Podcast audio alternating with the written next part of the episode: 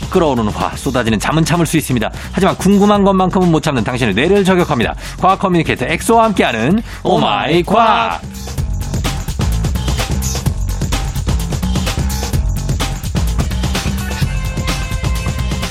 토요일 8시만 기다리는 고정팬이 점점 많아지고 있는 분이죠. 과학 커뮤니케이터 과거 엑소 어서 오세요. 반갑습니다. 과커 엑소입니다. 저희가 이제 시작하기 전에 잠깐 그, 어, 달리기 얘기를 했잖아요. 아, 달리겠죠, 저희가. 어, 달리기가, 엑소가 이제 달리기가 몸에 좋다. 본인도 매일 한다. 그럼 네. 잠도 잘 오고. 또 너무 잘아요. 어, 아주 좋다. 아주 많이 하지 않아도 된다. 그죠? 아, 일주일에 한, 한두 번만 하셔도. 한두 번만 어, 실제로 하루. 이게 네. 수만 명을 대상으로 이거를 표본을 구해서 논문을 실은 잡지가 있는데, 음. 거기 연구 결과에서도 네. 무려 6년에서 7년을 더 살아요.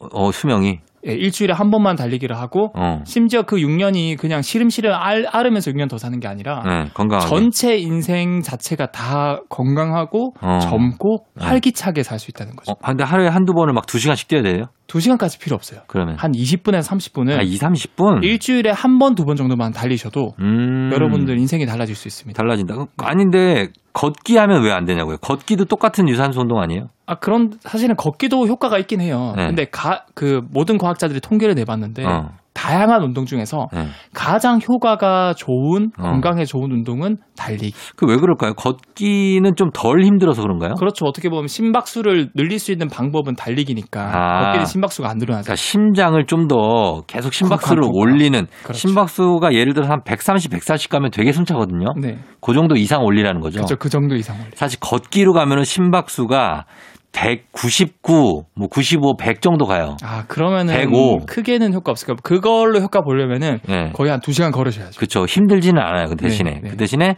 오래 가야 된다. 그렇죠. 그거 선택하시면 되겠습니다. 자, 오늘 이 시간에 과학 커뮤니케이터 엑소와 함께 세상의 모든 과학 궁금증 풀어볼 텐데 오늘은 한 달에 한 번 찾아오는 시간 엑소의 신비한 동물 사전 시간입니다. 왜요? 왜 가만히 있어요? 계속 얘기하는데 아니 그 뭐 단문 50원 이거 얘기 항상 하셔가지고 아, 단문 50원이요? 어 그거 안 해도 되나 싶어서 본인이 한번 해보세요. 시작. 그 잠깐만요 뭐 뭘 아니야 그냥 그냥 한 얘기예요. 샵8910 단문 50원 어. 짧은 번은 100원 뭐 그렇지 그렇지. 짧은 짧은 거 50원, 긴 거 100원. 아긴거 100원 예, 문자 샵 #8910 콩은 무료입니다. 어 맞아요 맞아요 예, 예. 그렇게 해서 여러분 궁금한 엑스레이 궁금한 점들 과학 현상. 사실 저는 좀 약간 로봇 같아서 예, 예. 알고리즘처럼 이렇게 정해져 있어야 되거든요 아 그렇구나. 그래서 항상 아 정지 형님 이쯤 되면은 어. 문자 샵8910 짧은 문자는 50원 단문 뭐 장문은 아 100원 그거 할 시간 잘하면 훈련시킬 수도 있겠는데. 파블로프겠죠 어, 잘 훈련시킬 수 있겠어요, 엑소도. 예. 그걸 왜 안 하나 생각했다고 네, 합니다. 예. 자, 신비한 동물 사전. 오늘은 어떤 동물입니까? 어, 오늘은 이제 아이언이도 좋아하고 네. 많은 아이들이 좋아하는 음, 특히 이제 그 바다 탐험대 옥터너에서 나왔던 어. 고래 이야기를 준비했습니다. 아, 고래 갑니까? 네. 예, 고래 좋죠. 예, 고래 얘기. 근데 고래가 다 같은 고래가 아니란 사실 알고 계신가요? 저는 그냥 예전에 그냥 되게 신비롭게 생각했던 거는 흰긴 수염 고래라고 아, 제일 큰 고래 있죠. 그거를 또 제가 준비를 했죠. 참 그 고래에 대해서 약간의 뭐라 로망이랄까? 뭔가 예. 보진 못했지만 신비감을 넘어서 넘어서죠. 그 경외감. 경이롭죠, 진짜. 맞아요. 그러니까 그 다이버들이 네. 그 어디 뭐 동남아시아나 어디 다이빙을 할 때 네. 가끔 가다가 고래상어라는 고래를 만날 때 네. 정말 신비 몸에 전율이 쫙 흐르면서 네. 내가 이 세상 이제 다 살았다 네. 이런 느낌을 쫙 느낀대요. 형 혹시 네, 그거 보셨어요? 뭐 뭐. TV에서 다큐멘터리 하는데 어.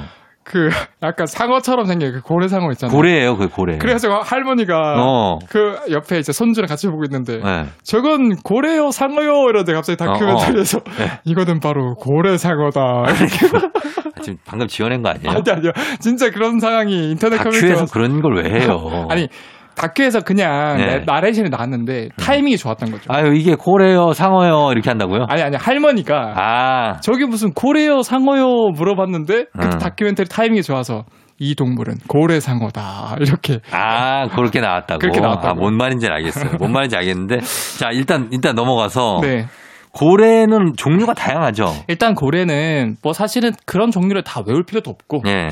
어 이빨이 있는 이빨 고래류와 아, 수염이 있는 수염 고래류로 나뉘어요. 아 그래요? 네. 아, 이것도 또 몰랐던 사실이네. 네. 예. 그래서 이빨이 있는 동물 중에서 지구상에서 가장 큰 동물이 뭔지 아세요? 이빨이 있는 동물 중에서. 뭐 지금 고래니까 고래겠죠. 맞아요. 무슨 고래입니까? 바로 향유 고래라예요. 아, 향유 고래. 네. 뭐 기름이 나오죠, 얘 몸에서. 어, 맞아요, 맞아요. 향. 그래서 향유 고래잖아요. 맞아요, 맞아요. 기름 유자. 그리고 얘가 네. 20m가 넘고 와. 주로 사냥하는 게 15m가 넘는 심해에 있는 대왕 오징어.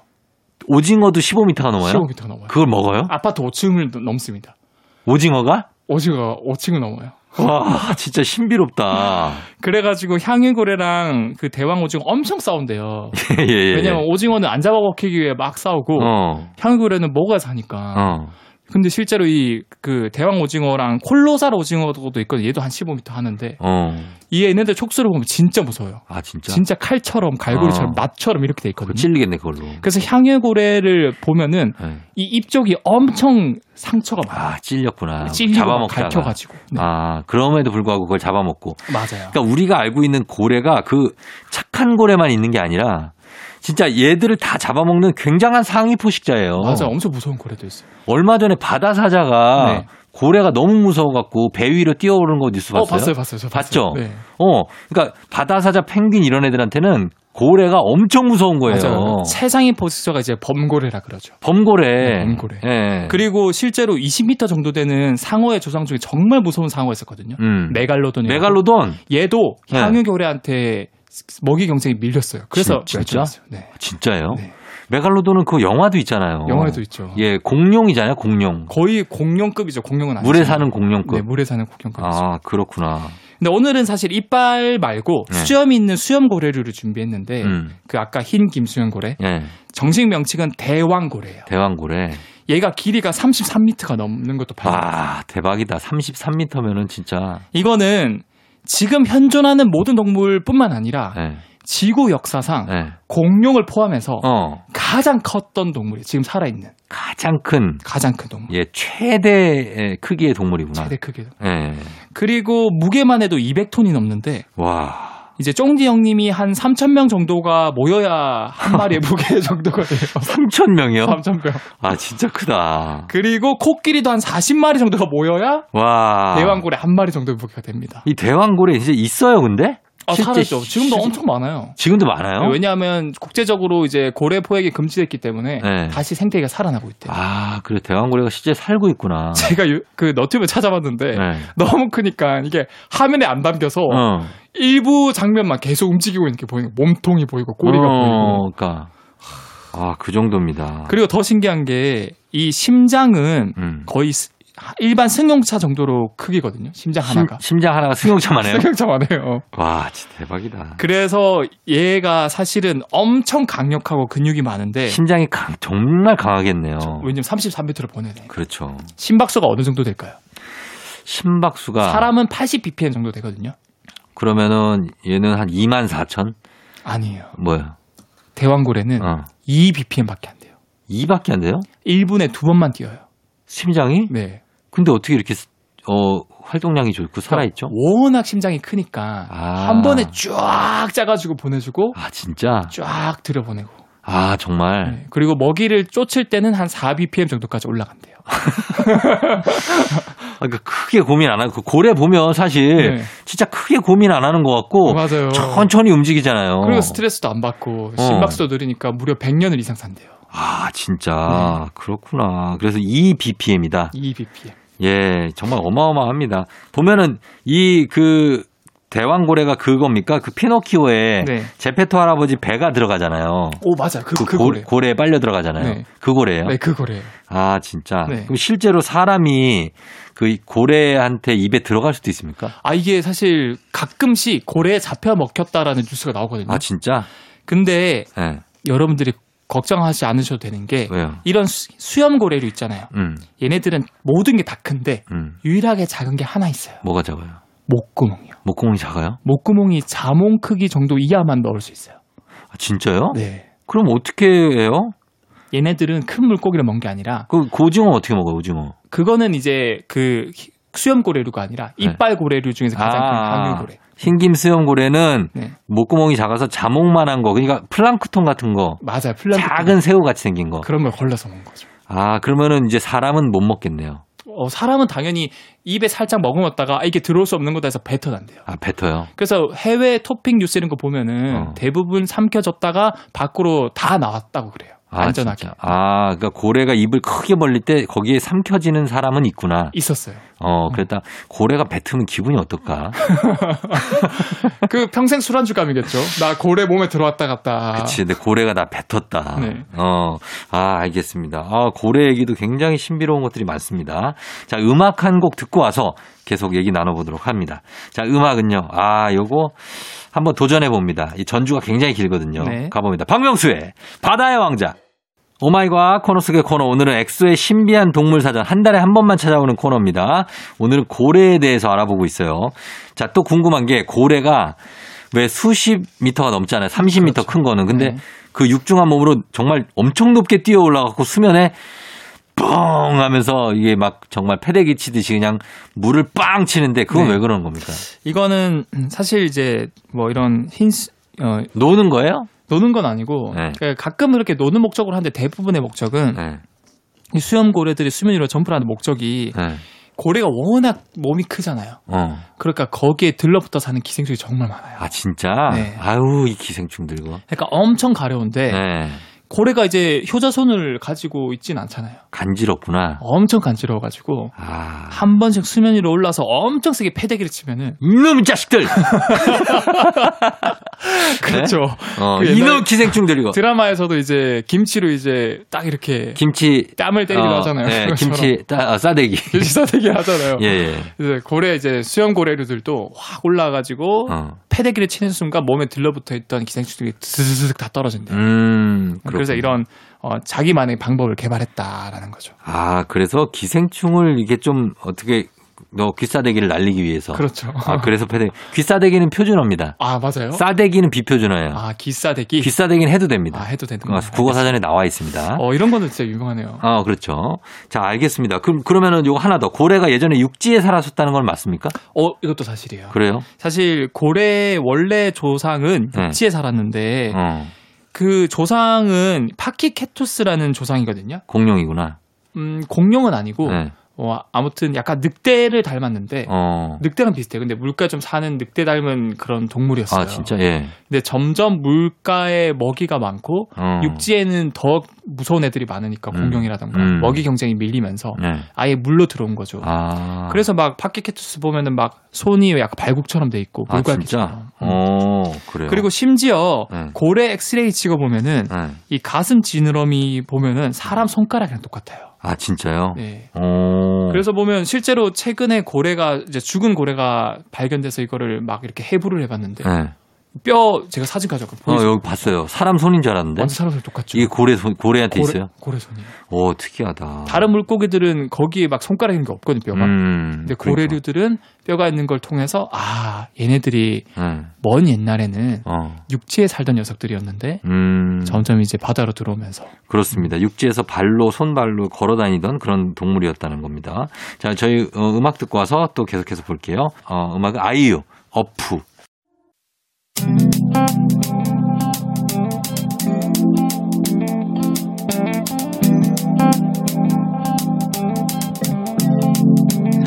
매일 아침 같은 길을 걷고 있나요 매일 같이 옆에 있음 좋을 텐데요 피곤하진 않나요 조금 덜어드릴게요 출근길에 오늘도 함께해요 조종의 FM 댕진 조종의 팬댕진 4부로 돌아왔습니다. 오마이과 코너 속의 코너 엑소의 신비한 동물 사전. 오늘 고래를 정말 전격 대회부해 보고 있습니다. 근데 고래는요. 고래가 이렇게 몸집이 커졌잖아요. 네. 처음부터 이렇게 컸습니까? 아니면 커진 거예요? 아, 원래는 작았어요. 그럼 어떻게 이렇게 커질 수 있는 거예요? 그래서 원래 고래 조상은 네. 약 뭐 한 500만 년, 400만 년 전에 고래들을 찾아보니까 네. 화석이라든가 이런 거 보니까 음, 어, 아무리 커도 음, 뭐 대부분은 이제 고래들이 5m, 6m 정도밖에 안 되고 음, 진짜 아무리 커도 10m를 넘는 게 하나도 없었거든요. 음. 근데 어떻게 이렇게 33m나 되는 흰 긴 수염 고래도 나오고 그러게요. 막 20m가 넘는 향유 고래도 나오고 네. 이게 어떻게 이렇게 그렇게 큰 고래가 등장을 한 걸까? 음, 일단 먹이를 우리가 알아야 되는데 네. 이런 대왕고래의 먹이는 네. 작은 플랑크톤이나 어. 크릴새우 이런 녀석들이거든요. 그렇죠. 그걸 삼키죠. 그럼 당연히 플랑크톤이 많은 환경에서 먹이를 많이 먹으면 몸집, 몸집을 키울 수 있었겠죠. 어, 예. 이게 역사적으로 굉장히 중요한 사건이 일어납니다. 뭐예요? 360만 년 전쯤에 네. 빙하기가 찾아와서 어. 이걸 기점으로 고래들이 커졌다 그러는데 아. 왜 빙하기가 왔는데 고래가 커졌을까? 네. 그 이유를 과학자들이 알아보니까 극지방에 이제 빙하가 점점 많아져요. 음. 점 추워지니까. 네. 그럼 빙하가 많아지니까 이게 무거워지면서 바다 깊숙한 곳을 계속 눌러줘요. 네. 그럼 깊숙한 곳 아래에 있던 수많은 미네랄과 영양분들이 바다 위로 올라오기 시작했어요. 어. 이 미네랄과 영양분은 플랑크톤과 크릴새우의 정말 중요한 먹이 자원들이거든요. 어, 엄청 먹어댔구나. 그걸. 엄청 먹어대니까 플랑크톤이랑 크릴새우 가 많아지겠죠. 네. 그럼 그걸 먹고 자라는 대왕고래 입장에서 몸집을 엄청 불릴 수 있는 최고의 기인 거예요. 아. 그래서 그때 그 기회에 몸이 커졌다. 맞아요. 그래서 화석상으로 봐도 360만 년 전에는 그런 큰 고래들이 없었는데 음. 360만 년을 기점으로 갑자기 얘네들이 고래들이 엄청 커지기 시작해요. 음. 그래서 그때 커진 거다. 네. 아니 그 코끼리 조상 메머드는 네. 왜 멸망 말- 멸망한 거예요? 멸종. 메머드 제가 알기로 메머드는 빙하기 주로 때 멸종했죠. 그 빙하기 쪽 그러니까 빙하기가 굉장히 날씨가 춥잖아요. 네. 그러니까 거기에 적합한데 어. 이제 빙하기가 끝나고 아 맞다 따뜻해지면서 끝나고 어, 그래서 멸종을 한 거고. 아 예. 음. 메머드에 대한 것도 좀 궁금합니다. 최근에는 근데 이 메머드를 그 복원하기 위해서 예. 그 크리스퍼 캐스9이라는 3세대 유전자 가위를 이용해서 어. 그 메머드가 가끔 발견되거든요. 굉장히 온전한 형태의 화석이. 화석이. 예. 가끔 막 그 고기도 있어요. 그 살도 아직 아 남아있어요. 맞아 그거 뉴스 봤어요. 예. 그래서 막 그런 것들 추출해서 거기에 DNA 염기서를 쫙 분석해서 아 이제 상하 부분 있어요. 메머들 상하 진짜 크거든요. 엄청 크죠. 예. 그러니까 그런 부분만 잘라서 어. 코끼리 수정란에 넣어주는 거예요. 어. 그래서 그러니까- 메머드가 나오게. 메머드스러운 코끼리를 탄생시켜 보겠다. 아 진짜. 네, 그래서 아, 하버드 대학교에 이제 조지 처치라는 그런 괴짜 과학자가 있는 거예요. 어 나오겠네. 그런 코- 거를 이제 코머드 코머드. 코모드 맥끼리 맥끼리. 맥끼리가 났다, 맥끼리. 맥끼리의 탄생을 저희가 기대해 보면서, 예, 맥끼 잘 챙겨 드시고. 자, 맥끼리, 맥끼. 자, 우리 노래 한 곡 듣고 오도록 하겠습니다. 아, 갑자기 굉장하네. 오마이걸, 돌핀. 오마이걸의 돌핀 듣고 왔습니다. 자, 오늘은 고래와 관련한 엑소의 신비한 동물 사전 함께 보고 있는데, 지금 아까 30m가 넘는 고래, 대왕고래, 흰긴 수염고래, 플랑크톤을 먹는데, 네. 이렇게 어떻게 그 플랑크톤만 골라서 먹기 힘들 것 같아요. 이것저것 많이 들어올 것 같아요. 미역도 들어오고, 예. 뭐 그럼 가끔 실수로 사람도 들어오고 사람도 들어왔다가 뱉어내기도 하고, 네. 뭐 이렇게 여러 가지 뭐 전복도 들어오고 막 그럴 것 같은데, 이거 바닷물을 그냥 마시는 겁니까, 고래는? 그러니까 이게 그냥 보면은 예. 이 사냥하는 걸 보면 고래가 그냥 입을 쫙 벌려서 그래서 다 그냥 바닷물을 어, 마시거든요. 물까지 다 마시잖아요. 그럼 어떻게 그러면 물은 이렇게- 뱉어요? 어 사실은 뱉어내긴 하거든요. 음. 그러니까 뱉어내면 네. 다시 그 바닷물에 섞여서 플랑크톤이 나올 텐데 그렇지, 그렇지. 어떻게 쏙쏙 골라 먹을까? 그러니까. 이게 한꺼번에 음. 이거 삼킨 후에 네. 이 수염고래가 사실은 수염처럼 생긴 부분이 있어요. 그래서 어, 네. 있죠. 이렇게 생 이렇게 생겼는데 예. 이거를 수염판이라고 하거든요. 어. 그래서 이 수염판이 네. 크릴새우나 플랑크톤만 걸러주는 일종의 필터 역할을 하는 거예요. 아. 그래서 바닷물을 먹고 그 수염판으로 바닷물을 흘려내 보내주면은 예. 그 크릴새우나 아니면은 플랑크톤은 거기에 걸려가지고 어, 밖으로 못 나와. 아, 필터에 걸리는구나. 그렇죠. 어, 필터링 과정을 하네요. 그렇죠. 이게 고래예요? 어, 그게 고래예요. 진짜? 그게 바로 흰 긴수염 고래입니다. 아 그래요? 아, 난 누가 만든 것 기계처럼 생겼어요. 여기 돌기가 막 나 있는데 이것도 원래 나 있는 거예요? 맞아요. 그래서 이제 수염 고래라는 이름 빛이 부- 불린 이유가 네. 이 크릴새우나 플랑크톤을 걸러주는 그 체판이 네. 하얀색 수염처럼 생겨서 아. 그래서 수염고래라는 이름이 붙여진 거고 네. 근데 이게 참 신기한 게 이거는 사실 수염이 아니라 정말 딱딱한 케라틴 단백질이거든요. 어. 그 수염은 아니에요. 수염 아니구나. 근데 케라틴으로 이루어진 가장 대표적인 게 우리 손톱, 발톱 있잖아요. 그렇죠. 근데 여기서 과학자들이 해결하지 못한 난제가 하나 생겨요. 뭐, 뭐요? 손톱처럼 딱딱해지려면은 음. 수분이 없어야 되거든요. 음. 우리 사람 손톱도 이 피부에 덮여 있는 수- 뿌리 쪽은 네. 수분이 남아있기 때문에 만져보면 엄청 흐물흐물하거든요. 어 예. 근데 이게 점점 손톱이 자라면서 공기랑 만나서 이 케라틴에 있는 수분이 날아가면서 손톱이 딱딱해지는 거예요. 어 예. 아니 근데 고래의 수염판은 항상 바다에 잠겨 있는데 어. 과학자들이 케라틴의 특성을 보면은 무조건 이 바다에 있는 환경이면 물렁물렁 해야 되는데 네. 케라틴이 그 어떤 구조보다 딱딱한 수면판을 유지를 하고 있는 거예요. 어, 어 이거 왜 그럴까? 네. 궁금하지 않아요? 안, 별로 안 궁금해. 아 정치자분들 궁금하신 분들 있을 수 있어요. 지금 우리 뭐 무슨 얘기 하다가 이걸로 왔지, 갑자기? 그 이제 크리새우를 걸러 먹는데 어, 걸러먹는데 필터링을 한다. 필터링을 하는데 이 케라틴이 예. 딱딱해야 필터링을 할 수 있잖아요. 어. 근데 이제 물에 잠기면 딱딱할 수가 아, 없거든요. 그런데 어떻게 딱딱하냐? 어떻게 딱딱하냐? 어, 궁금해요, 예. 궁금하죠. 예. 어. 과학자들이 밝혀낸 게 이 예. 수염판을 현미경으로 관찰해 보니까 예. 이 곳곳에 굉장히 좁은 틈이 많아요. 음. 근데 이 틈 사이로 바닷물이 들어오면은 예. 바닷물에 녹아져 있던 칼슘이 갑자기 굳어지면서 어. 수염판을 일종의 시멘트처럼 지지를 해주는 거예요. 예.